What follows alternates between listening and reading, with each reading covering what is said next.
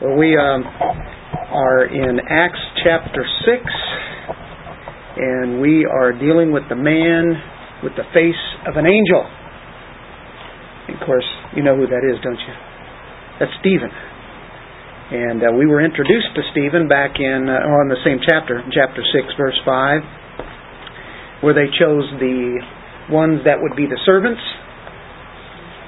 And they were to uh, serve the uh, the tables, and he was full of the faith, and uh, of course the Holy Spirit, as all the other ones that were chosen, as they chose seven, he was one of them, and uh, so now we get to branch off of that and go into this study of this great man of faith. And all we have is this chapter 6 and chapter 7. But that's not bad most individuals in the Bible don't get two full chapters, and he gets a whole message in there, and uh, that's that's the main subject for these these two chapters. It's kind of funny. Uh, I don't know if it's funny or not, but uh, you know, there he was. You're introduced to him, and then he's taken off the face of the earth. God just took him out, and he allowed him to be the first martyr of the church, this Stephen. And as a result of this, we get to look at his character.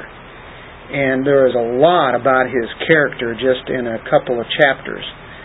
And we know, if we look back, so far we've really um, been honing in on Peter, especially. And he's the apostle that goes to to the Jews for the most part. That's the one who's going to go there. Of course, he's going to have something to do with it in chapter 10 as he kind of gets it out to the Gentiles, but Peter mainly was the apostle to the Jewish people. Then, of course, Paul is known to be the apostle to the Gentiles, even though, you know, he'd go into the synagogues, speak to the Jews, but he was apostle to the Gentiles for the most part as he went on missions and all over the rest of the world there. There happens, and we'll see more of Paul. We'll start seeing Paul in uh, chapter 8 chapter 9 get introduced to him heavily there, and then from uh, there on out, um, mostly mostly Paul. Uh, so we're we're getting ready to begin to unfold him and his ministry that God has for him. Now, here's where Stephen comes in. He's kind of like the bridge of the ministry of Peter and the ministry of Paul, and his bridge is going to be short, but it's going to kind of um, fuse those together a little bit. Uh, Peter has basically been in Jerusalem. Paul is going to minister to the Gentiles. Um, Stephen actually is going to minister to Jews, but they are Jews in Gentile places. They're Jews who went and lived in different areas of the rest of the world. They were Grecian Jews, I guess you could call them. So that's kind of interesting how all that kind of plays together. And uh, you'll notice as Stephen is martyred, at this death of Stephen, the church actually then abruptly changes from dominating in Jerusalem to going on out. So Stephen is kind of like a catalyst to get the church moving. And uh, God uses persecution to do that, I think, and this is the way that God wanted to happen. If He's sovereign, that's He's in control. That's the way that it was supposed to go down. And you remember that we've already seen that the uh, early apostles were really being persecuted, but none of them have been martyred. Of course, we know Jesus had been; he had been killed, but anybody in the church really hasn't been uh, killed yet for uh, the sake of the preaching the gospel. And they had said this You have filled Jerusalem with your doctrine. They filled Jerusalem. That's saying everybody knows what they've been preaching and what they're about. It is well known. Well known. So I think the task definitely has been accomplished as Jesus had said, you go from Jerusalem to Judea, Samaria, most parts of the earth.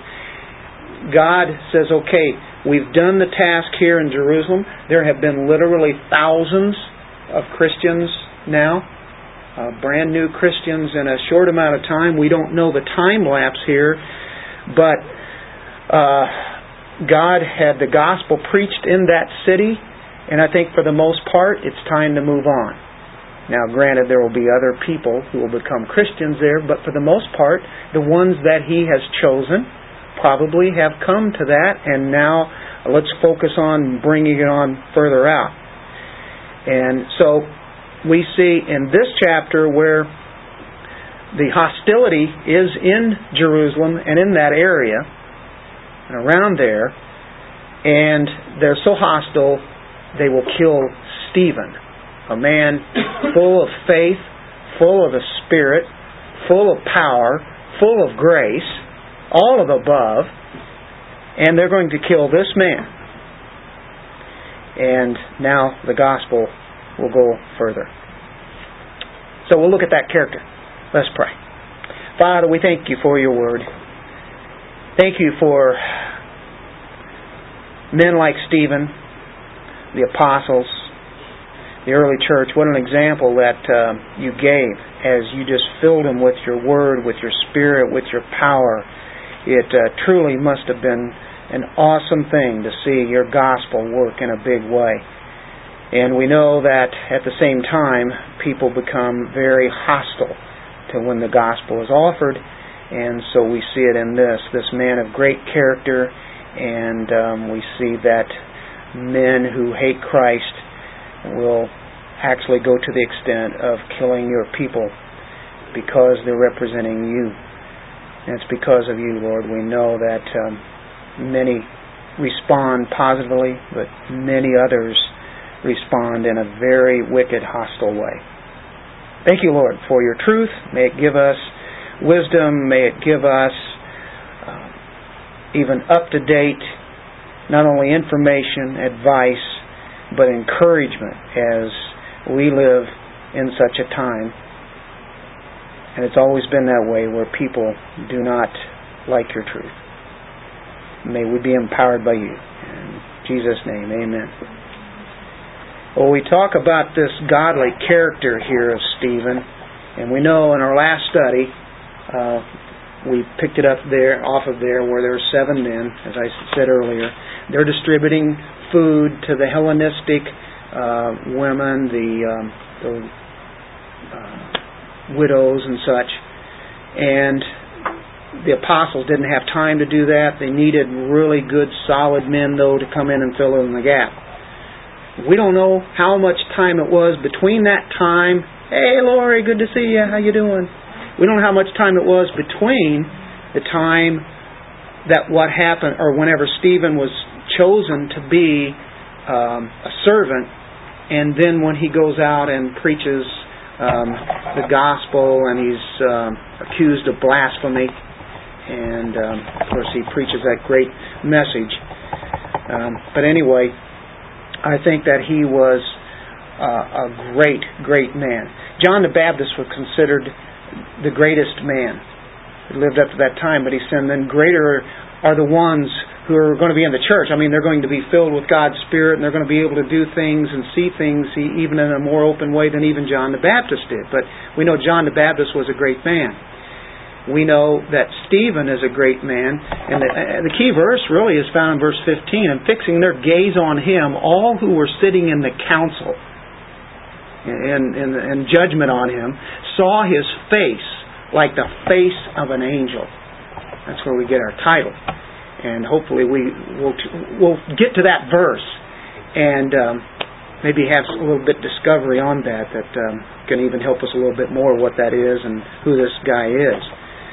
Anyway, he's the catalyst to the explosion of the church as it's going to expand, as as he will die for the greatest cause there is, the gospel. And I want to tell you, just because um, one has a um, I think the effect that a man's life might have on people really doesn't have a lot to do with the length of it. Because in, in here, it, uh, of course, we, we get a, a couple of chapters about him and what he's, what he's doing, what he's saying. But it was a short time, and you're thinking, if this man was that great, thinking humanly would say, well, God could have used him even more. Could have used him in a bigger way. You know, look, look, Paul got to go out and do all that ministry for all those years, and most of the apostles, they, they lived for quite some time. And you say, why did God take Stephen out? Well, uh, God knew exactly what he was doing. And matter of fact, he didn't uh, live. Um, uh, I, I, I, I think what you could say, he didn't die one day sooner than he should have. I mean, he died at the very moment that God has always had in mind. And when you think of it that way, you say, well, God is a sovereign God. He's in control of this. So, okay. And by the way, God doesn't need us, but it is an amazing thing that He sure uses us. And this little short stint, I mean, His candle burns out quickly, but boy, did His message hit at the heart of what the gospel was about. Now, He's the trigger that really shoots the church right on into the world. That's what God's going to use. Um, so far, limited threats, limited threats and imprisonment.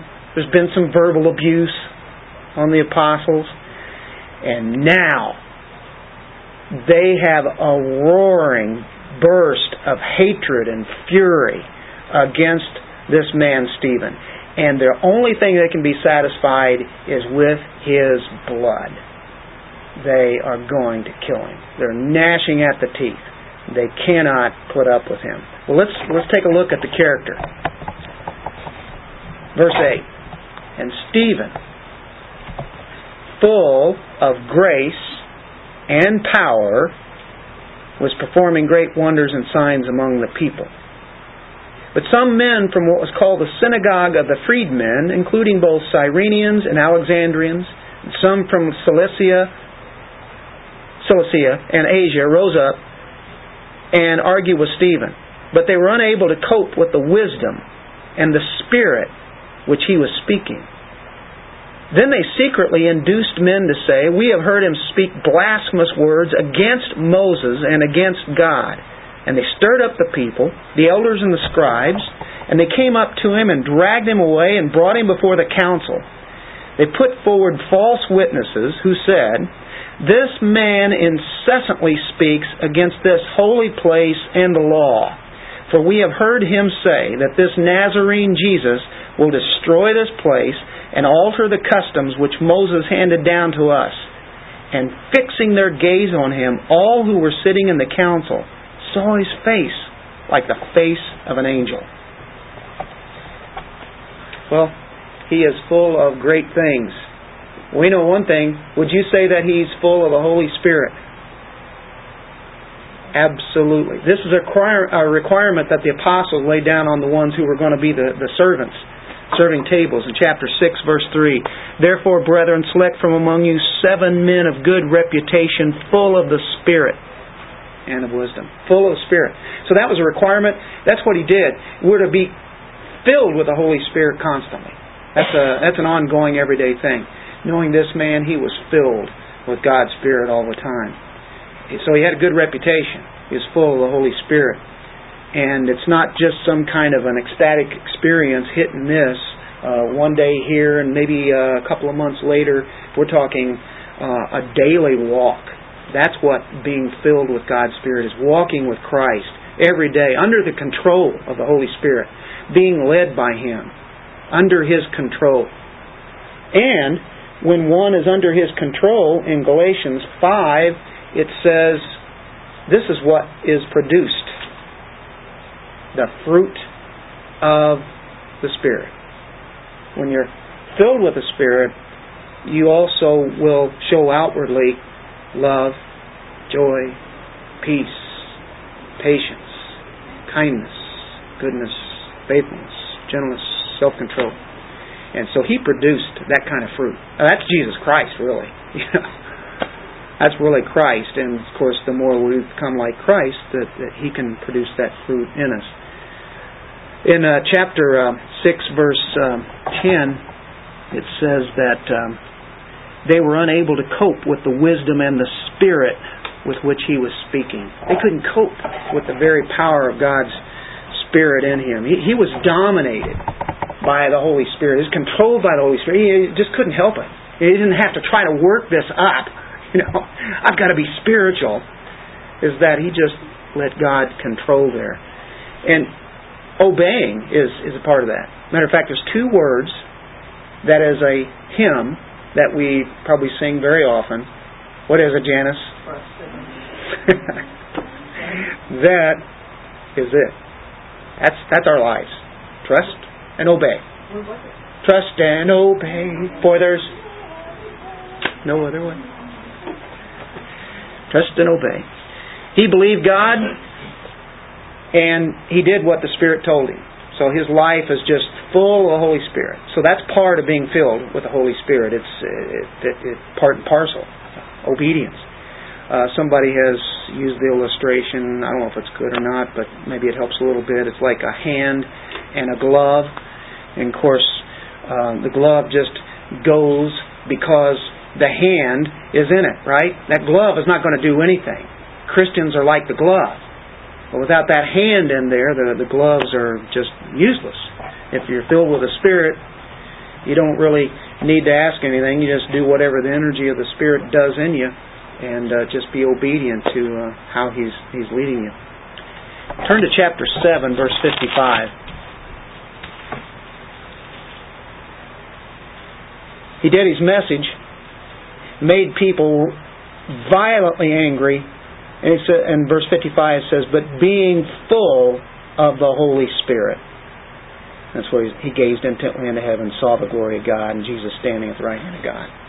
That he was fully, fully full of the Spirit, wasn't he?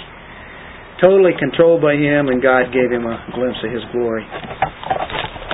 I'm thinking of uh, Luke, Luke 12, 12. Lori, did did you need an outline? Do we have an extra outline or anything? Yeah, yeah. Oh, you remember this? For the Holy Spirit will teach you in that very hour what you ought to say. There he's talking like to the apostles, and then later on, I think even we today can realize there's been times when we didn't exactly know what to say. Uh, maybe we were questioned or whatever. There's a great opportunity to share Christ, and He just gave you the words to say. Now, a lot of that is because maybe you just read a passage during the day, or it's been stuck in your mind. But it's amazing how God will take certain scriptures and bring them to your mind. Have you ever noticed that?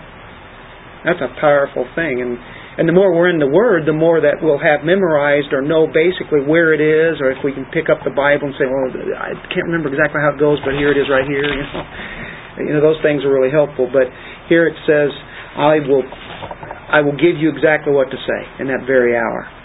And of course, Stephen, with that great message that he gave, uh, very powerful, and just like what Peter had done. Uh,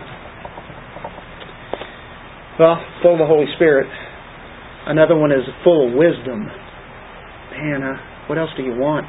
Full of God's Spirit, full of God's wisdom.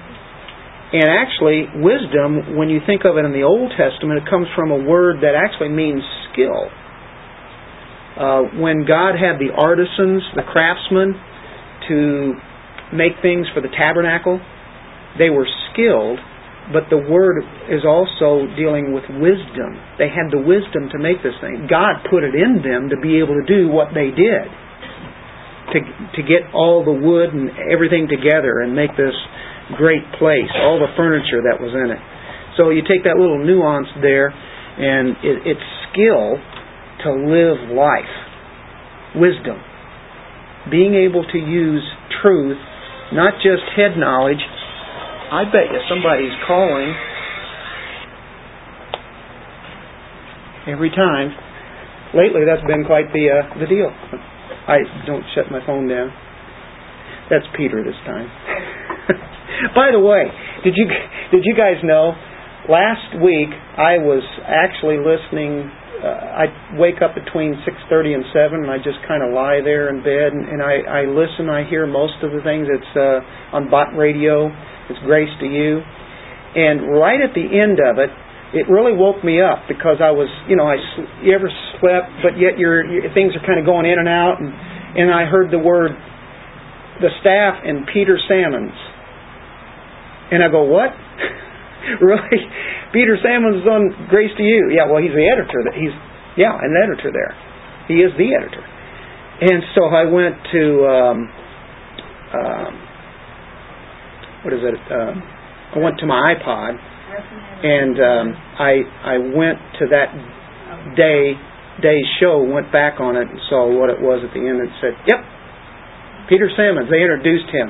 He, Peter Sammons is a guy that used to to come here before he went to seminary, and when he, he used to work at the store, and uh, yeah, we've supported him whenever he was going to school and such, and God has blessed him in a great way. But he's going to be doing a seminary up in Chicago. Really, he's going to be there for two years. They have him as the editor, so when if they ever say that name again, you'll say, "Hey, I kind of I know who he is." Yeah, I will. Yeah. but uh, I think they were just introducing him because he had just started recently. But th- I thought that was pretty neat uh, as we as we heard that. But uh, but that that's him right there on the phone. He has to have wisdom. But he he he always calls at this hour. Yeah, he has to have wisdom because what he does, he edits the things that John MacArthur is saying, so to, to get it down to the format for the radio section. Yeah. Yeah, fifteen twenty minutes actually is probably really what it is, so it makes sense out of that, what he's done, to take somebody who knows somebody really well, to be able to tape and cut and make it make flow, and keep the right thinking, right teaching together, yeah. That's yeah, it's kind of neat. The guy that introduced it, of course, they always have those really nice voices, you know. I'll keep making it a. Which is very. Anyway, um, living a life, uh, living the life of the knowledge that we've been given. We have head knowledge, but then taking the knowledge and putting it into action and, and using it. And you see this quite a bit in, in this section in chapter 6, verse 3. God keeps saying this. Therefore, brethren, select from among you seven men of good reputation, full of the Spirit and wisdom. And then we see that in verse 10 that we had just read.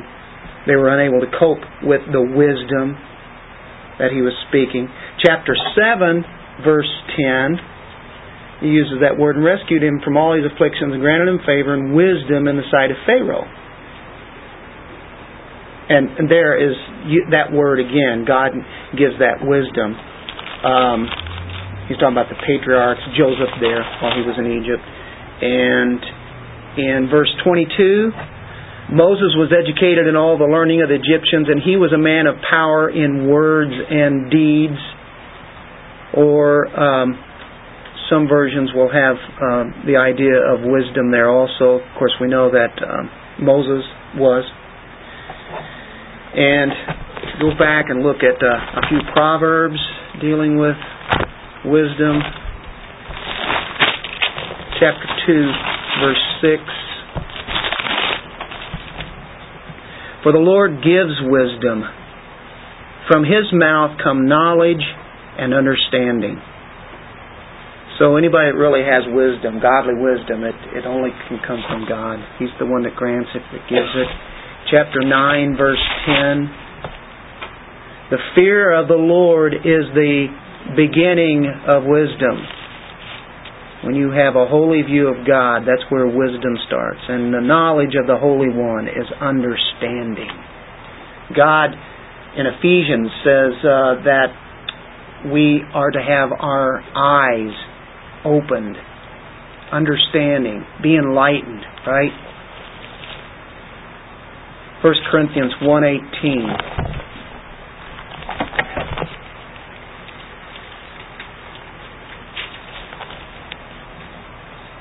For the word of the cross is foolishness to those who are perishing, but to us who are being saved, it is the power of God.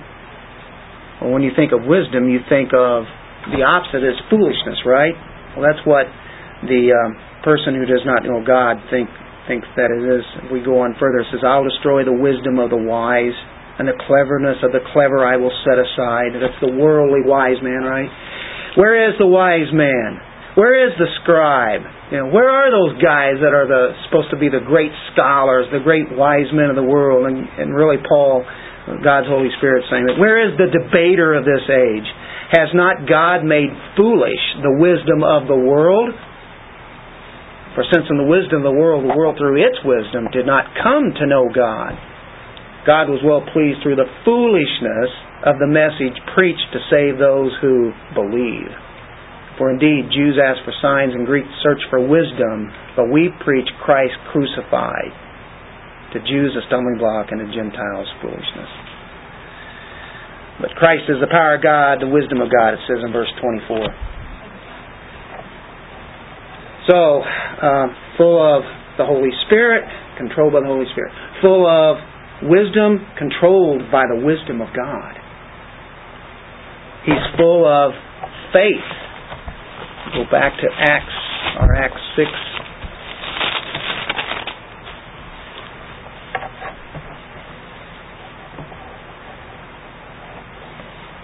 We go back to chapter 6, verse 3.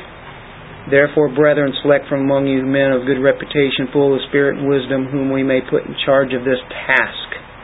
There's spirit, wisdom, um, and then we see as he's full of that, he's controlled with this.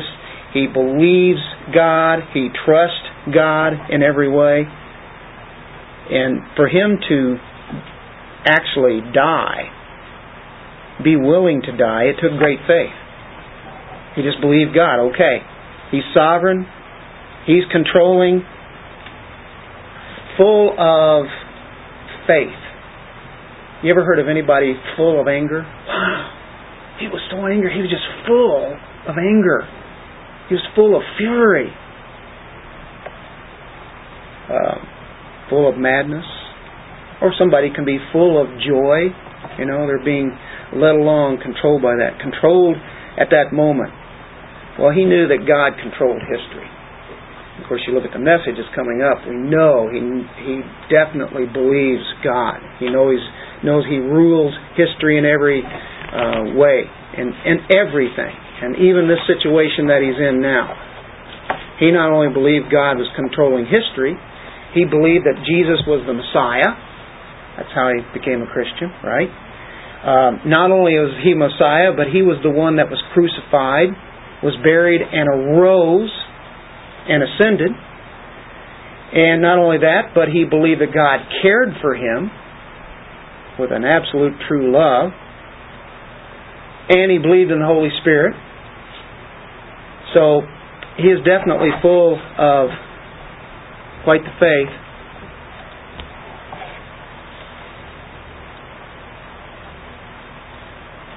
verse 5 says it. The statement found approval with the whole congregation, and they chose Stephen, a man full of faith.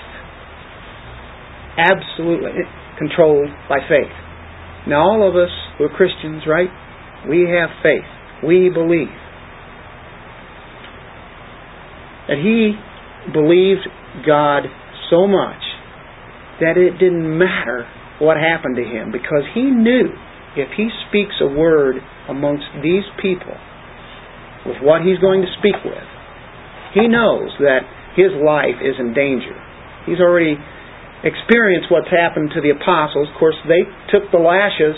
You know, they they'd been in jail, then out, and then back in. They were whooped pretty good, but they went on and and uh, said, "Praise the Lord." You know that we we were found worthy to be persecuted like this. So Stephen knows that that same kind of thing can happen. But he also knows what happened to his Savior. He did it to him. Why wouldn't they do it to anybody else who believes in him? So I, I think he, with that wisdom that he has, he knows that his time could be short, but he leaves it up to God. And it's just like he lays out his eternal destiny, just throws it out there. Here, God, whatever. You know, whatever you do is going to be great. It kind of reminds me of a way. Of course, Enoch didn't die. He just passed on up to be with the Lord. He just walked with the Lord and boom, walked off the face of the earth. And then you look at this here, of course, he's killed, he's stoned, but at the same time, he gets to go be with the glory of God. It's like, Stephen, I want you to be up here with me. so, you know, he uh, he couldn't lose, could he? He didn't have a thing to worry about. Matter of fact, I have to tell myself this every day. I don't have a thing to worry about. Because I can start worrying. I can start thinking. And we don't have a thing to worry about. Uh, matter of fact, we're commanded. Do not be anxious. What's that mean? Don't be worried. Don't be anxious.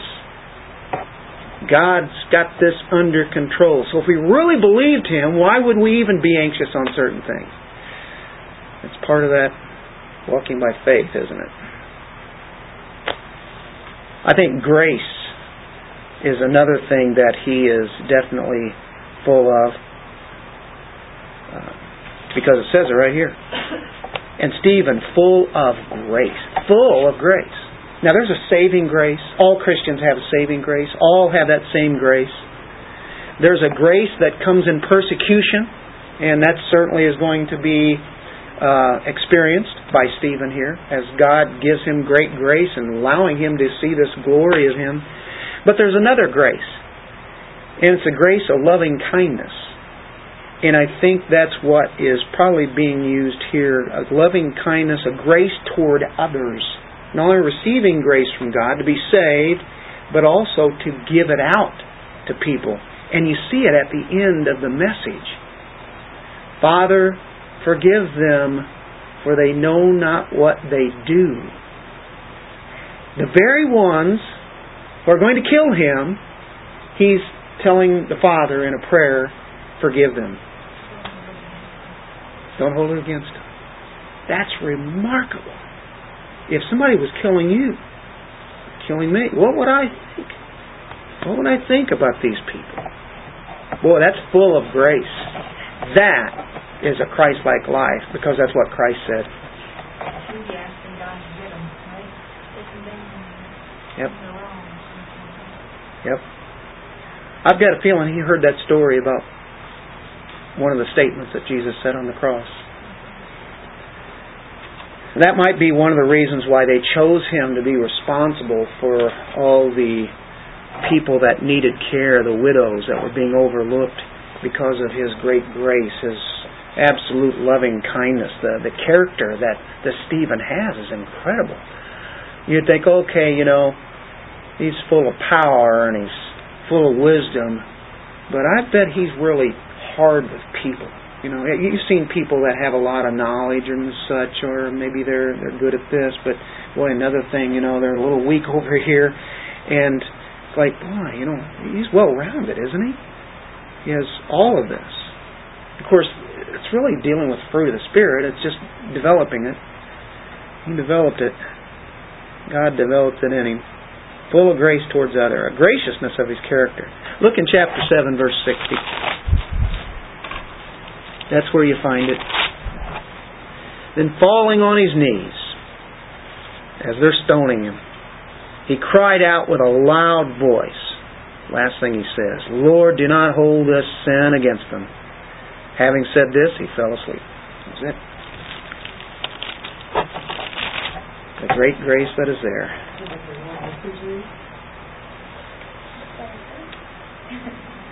You mean as far as um, forgiveness. There, yeah, that's about the best example that we get is, of course, Saul, who is Paul. Paul is having a lot to do with this. Matter of fact, maybe, maybe he was the one that instigated all this, and he's definitely there. And I have to wonder, did he know Stephen? Quite a thought. I'm going to ask that if I get an opportunity in heaven one of these days. You won't find it in any writings. But, uh, hey, Paul, whenever Stephen was telling you the truth of the gospel, well, that must have been quite a debate going on with those two. If that would have been. I'm reading into this. May not have happened, but being in Jerusalem, you know, and Paul had been there. And Of course, he's the one that, that's killing him, having part of it. He was there. Uh, boy, how could he be so forgiving? Well, he believed God was in control of even that, of what happened to him. God could have kept that from happening, couldn't he? That's when you start seeing hard things to understand about God. Well, why would he take somebody out who's such a great man of faith? Well, maybe that's exactly the reason why. yeah, he's not going to have to go through a lot of things maybe the other apostles are going to go for years. And that's a great opportunity too. but uh, gets to go be with the Lord. Quite a thing. Uh, he extend grace towards everybody else. And you know, Stephen wasn't even trying to protect himself. So God, you know, do whatever you're going to do. Look at Titus 3, 5 and 6.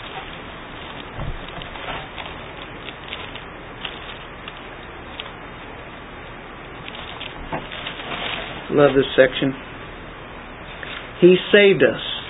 It tells the negative, not on the basis of deeds, which we have done in righteousness, but according to His mercy, by the washing of regeneration and renewing by the Holy Spirit, whom He poured out upon us richly through Jesus Christ our Savior, so that being justified by His grace, we would be made heirs according to the hope of eternal life. Grace, mercy. Grace and mercy. Jesus came full of grace and truth. Stephen was full of grace. That is what I think we need to let the Lord work on us all the more constantly. That we would just have just the grace of loving kindness poured out on us. At the same time, not only full of the Holy Spirit, not only full of grace, not only full of uh, truth and all the things that you can think of that we have mentioned about, but He's full of power. Well, if you're full of the Holy Spirit, what are you? You're full of the power, the power of God's Spirit. So what you have in verse 8 is a statement of identity, which you have in verse 5. And that's a statement of identity. And in verse 8, it's a statement of effect. Because you have those, then here's the power that comes. He's full of faith, therefore he's gracious.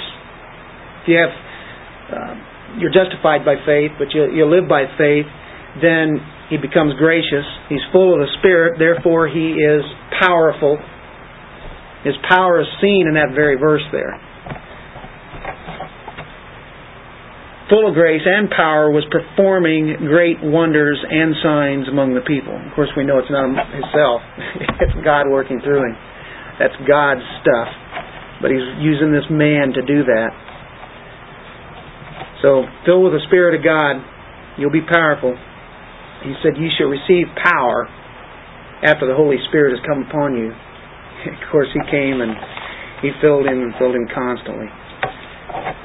Um, chapter 8, verse 6 and 7.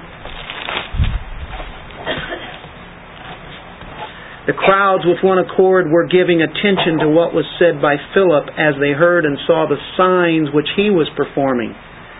For the for the case of many who had unclean spirits, they were coming out of them, shouting with a loud voice. And many who had been paralyzed and lame were healed. So there was much rejoicing in that city. That's in Samaria. They went there pretty shortly. And the power there is seen in another man. It's not Stephen because he's been killed, but God brings out another man. He's not the part of the twelve, but he's like an, uh, another apostle, but he's not that number of the twelve, but he does some of the same things that they do as he's preaching and he's healing. That's Philip.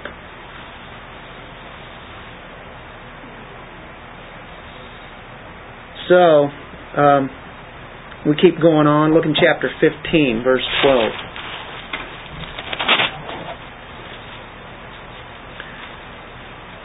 All the people kept silent and they were listening to Barnabas and Paul as they were relating what signs and wonders God had done through them among the Gentiles.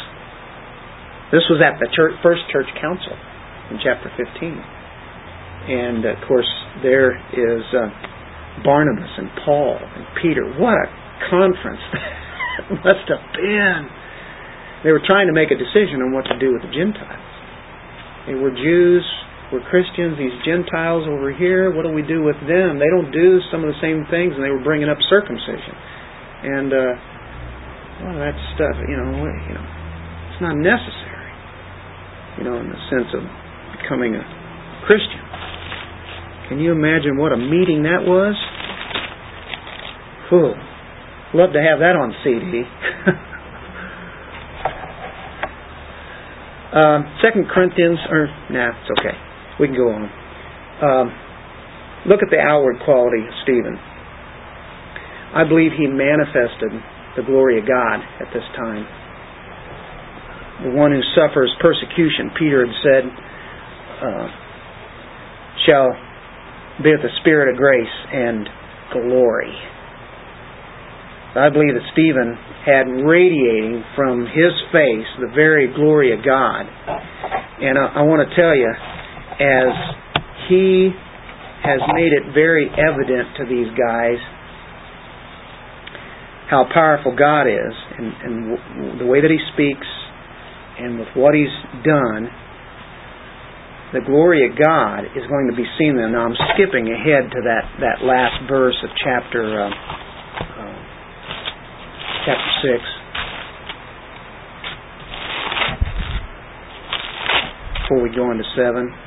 They saw his face like the face of an angel. Think Moses. Think Moses for a moment. Think about that glory that was shining on his face. Think about the veil that he had to have because it was radiating.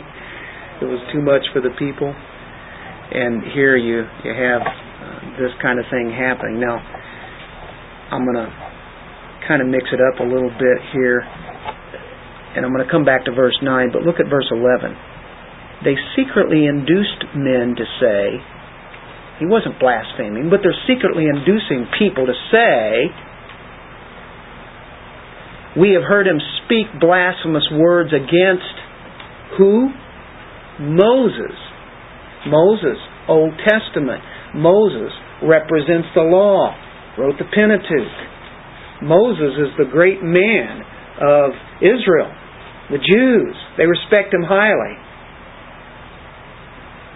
Moses had that glory of God on him. They see in this council where they are against him, they see his face with this glory on it, face like a, an angel. Um, and it's like, in, in a sense, I approved of Moses' covenant, and I'm approving of this new covenant that Stephen is talking about. Look in verse. Eh, let's go to go to go to Exodus thirty four twenty nine for a moment.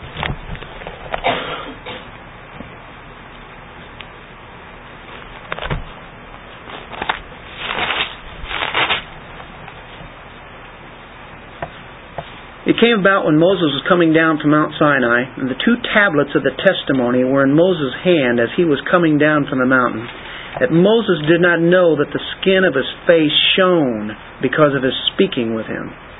So when Aaron and all the sons of Israel saw Moses, behold, the skin of his face shone, and they were afraid to come near him. And Moses called to them, and Aaron and all the rulers in the congregation returned to him, and Moses spoke to them.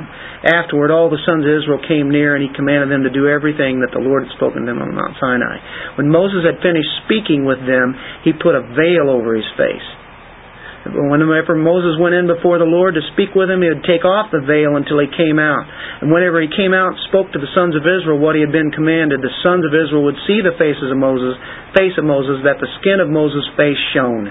So Moses would replace the veil over his face until he went to speak with him. Well, this time you have another man with his face shining, and they're recognizing it, and they're seeing a man who's introducing the new covenant. Here's and he never ran down Moses at all. Matter of fact, he lifted up Moses in the ministry that he had. But now we all, with unveiled face, behold the glory of the Lord. God gave him a little glimpse of what that was, and it indicts them. It convicts them. He's saying, I approve of this man. Right there in the face of Israel is the face of God, or the face of Stephen from the with the glory of God on his face. Let's back up into verse 9. We're kind of hitting and missing on this section, but let's look at the great witness that he had. But some men from what was called the synagogue of the freedmen, tells who they are, including both Cyrenians and Alexandrians, some from Cilicia and Asia, rose up and argued with Stephen. But they were unable to cope with the wisdom and the spirit with which he was speaking. And this is where they start saying that he had blasphemous words and spoke against Moses, spoke against the, the temple. And he was not doing that. Matter of fact, we, we hear we look at his message and we see what he's saying about that, what his belief was. Stephen, what he did is he would take the gospel, communicate it, going to the foreign Jews. You see the word um, uh, the freedmen, the synagogue of the freedmen. Synagogue is synagogue. It's a gathering of of, of people, um, and that's really what a synagogue was. A synagogue started at the time of the after the Babylonian um, massacre, and then of course they were they were taken to Babylon, and then they came back. Of course, they'd set up tabernacles. They didn't have a temple, and even in Babylon, they would have gatherings. That's how they would meet. No longer have a temple. They they came back. Well, those synagogues kind of hung around, especially if you go far away from the temple. You can't travel that far all the time. But there were synagogues even in Jerusalem. And there were these freedmen. He said, well, who are the freedmen? Well, they're Jewish people who had gone to uh, other places and were arrested, um, taken to Rome, and then they were let free from Rome. So therefore, they were kind of scattered out all over the the area in the Roman Empire, and they were Jews who had been held captive and now were set free some of those freedmen would then come to Jerusalem and they'd come to, you know, like the feasts and the festivals. And there were these um, synagogues where when a lot of people would leave and go back to their homeland, they would still keep these synagogues going. There'd be enough around in Jerusalem.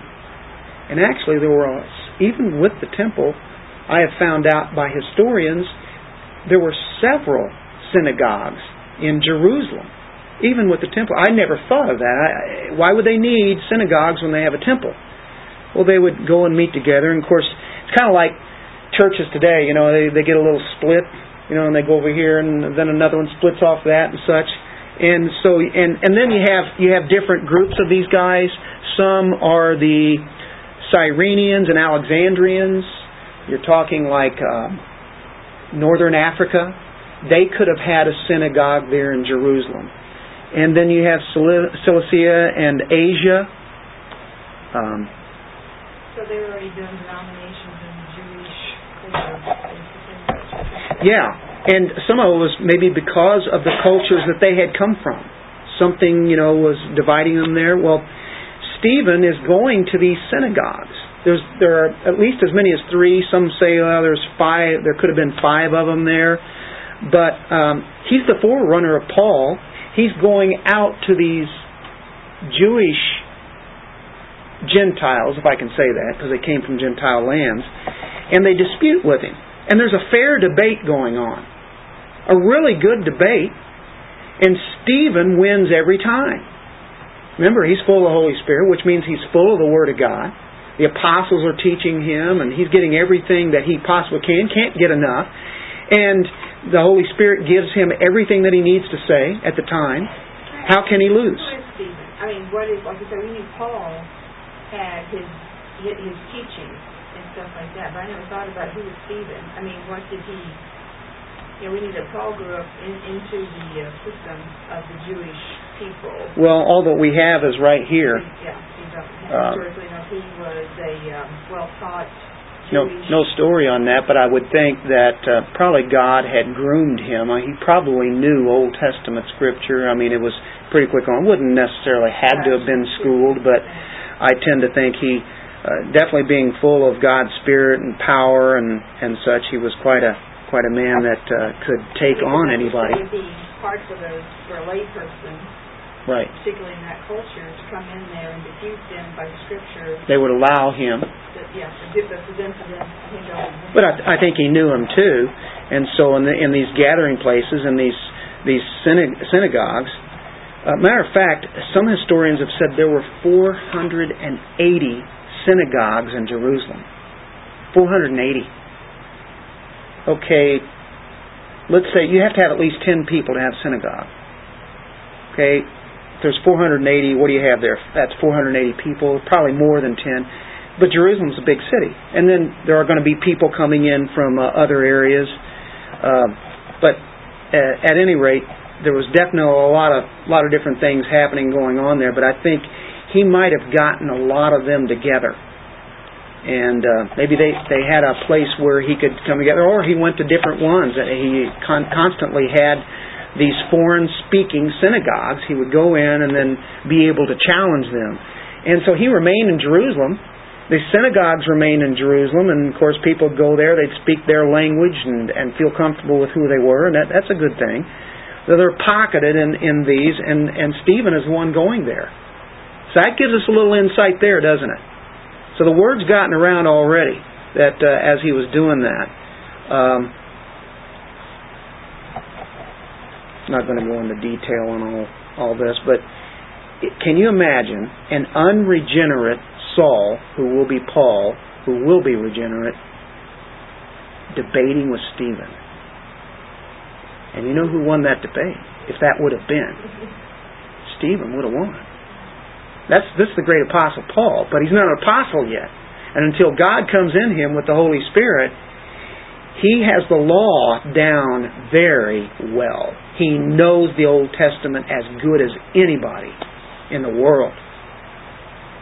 But Stephen, if he got the chance to take him on and give him truth. But you see that word Cilicia there? Um, Tarsus. City Tarsus from there. That's where Paul came from. So uh, I'd have to think it would be interesting to uh, have quite that a sanctified mind of, of Stephen. What a thriller that would have been, though, if you could have listened in on that. And you can imagine the law that Saul would be standing up for, and all the way through, and the the uh, the temple and such. So anyway, quite quite interesting. And um, verse twelve, they stirred up the people. And you have religious people, and now they're going out and stirring up the people who have really been in favor of the church. And of course, they've been healing their people and everything. So the church is, you know, people have been standing back a little bit, but they're kind of in awe of what's happening in the church. Now, this is all historical stuff. Now, these people are going to be convinced by the elders and the scribes, the leaders.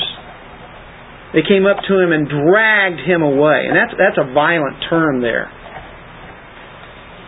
Very violent as they uh, as they drag him away, as they as they take him, and um, they take him before the council, the court, and just like they've done before, they in verse thirteen they put forward false witnesses, made up a story who said this man incessantly speaks against this holy place, temple, and the law. And you notice they make that up it's not true at all. For we have heard him say that this Nazarene Jesus, I identify him, a lot of people had the name Jesus or Yahashua, Yeshua, the Nazarene. We heard him say, we'll, we'll, destroy this place and alter the customs which Moses handed down to us. And then right after that, this is what I find so fascinating. They see this glory because ultimately, we know at the end of this message, he sees the glory of God, doesn't he? And it's so much of inwardly into him that God grants him to just be glowing on the outside. and of course, he's definitely going to be bringing up Moses, isn't he? Well, what's the next tactic after debate? they lose the debates. Every time they lose the debates. They always will. Because the truth is the gospel. They lose. Next thing is always slander. If you can't beat truth, you have to slander. So what you do is you do the same thing that politics does. If you can't get somebody on what their truth is, you start making up things about them. And so if you can't do things with them, you start defaming their character. You look for things to try to defame them. There have been several men up for being judges, Supreme Court judges, that had outstanding character. And then those ungodly men would come up with a story about them. Ungodly woman. right.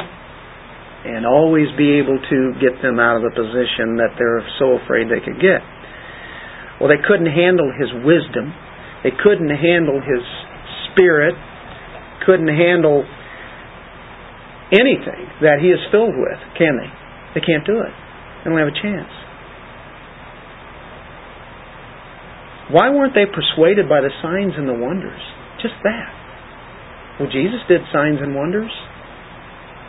But they weren't persuaded. They saw it, but they attributed the works to the devil. He is the devil.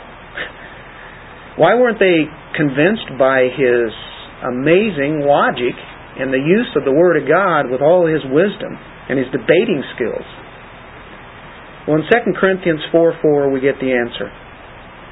The God of this world has blinded the minds of the unbelieving that they might not see the light of the gospel of the glory of Christ, who is the image of God. Unless they're opened up to see, they can't get it. That's amazing, isn't it? That's right. A woman, Acts 16:14, a woman named Lydia from the city of Thyatira, a seller of purple fabrics, a worshiper of God, she wasn't a Christian yet, was listening to Paul and Silas preach, and the Lord opened her heart to respond to the things spoken by Paul. That's what it takes. It takes God to come in and initiate it. That's the reason they couldn't believe because of the miracles, because of the great word preached or all the truth.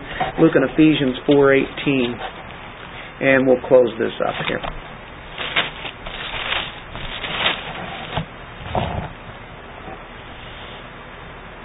So this I say and affirm together with the Lord, that you walk no longer just as the Gentiles also walk in the futility of their mind. Look at this.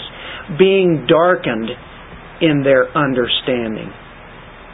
In earlier chapters, Paul prayed that they would be enlightened to have understanding. Here, they are excluded from the life of God because of the ignorance that is in them, because of the, here we go, hardness of their heart. It has to be softened, has to be opened. They don't want God though. They they stirred up the people and the elders, and uh, the violence comes. And uh, what did Stephen do? We haven't gotten into the sermon. We'll get into that and finish the next chapter next week. But God often works in ways, I think, that so much confounds the logic even of the saints. You know, my natural reaction was, Lord, you could have used this, Stephen. Oh, I can imagine him in Jerusalem and uh, the freedmen and all the synagogues and ministry that he had. To sacrifice a man of Stephen's character and caliber, it just seems illogical, God. Why would you do that? God doesn't make sense. oh, he makes perfect sense.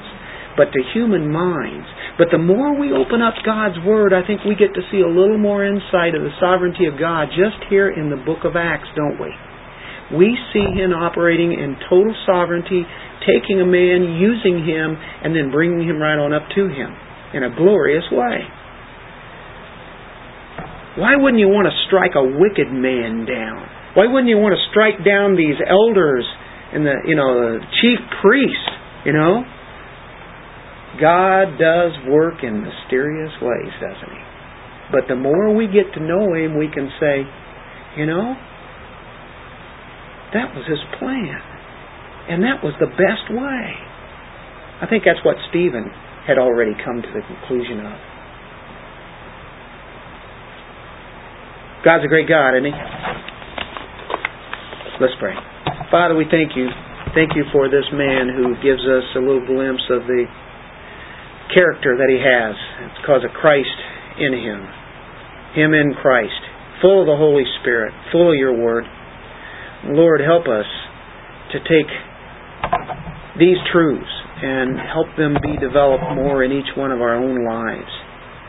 That we could be full of all those character traits and being more and more like that. And then you just opening our heart up to more and more truth.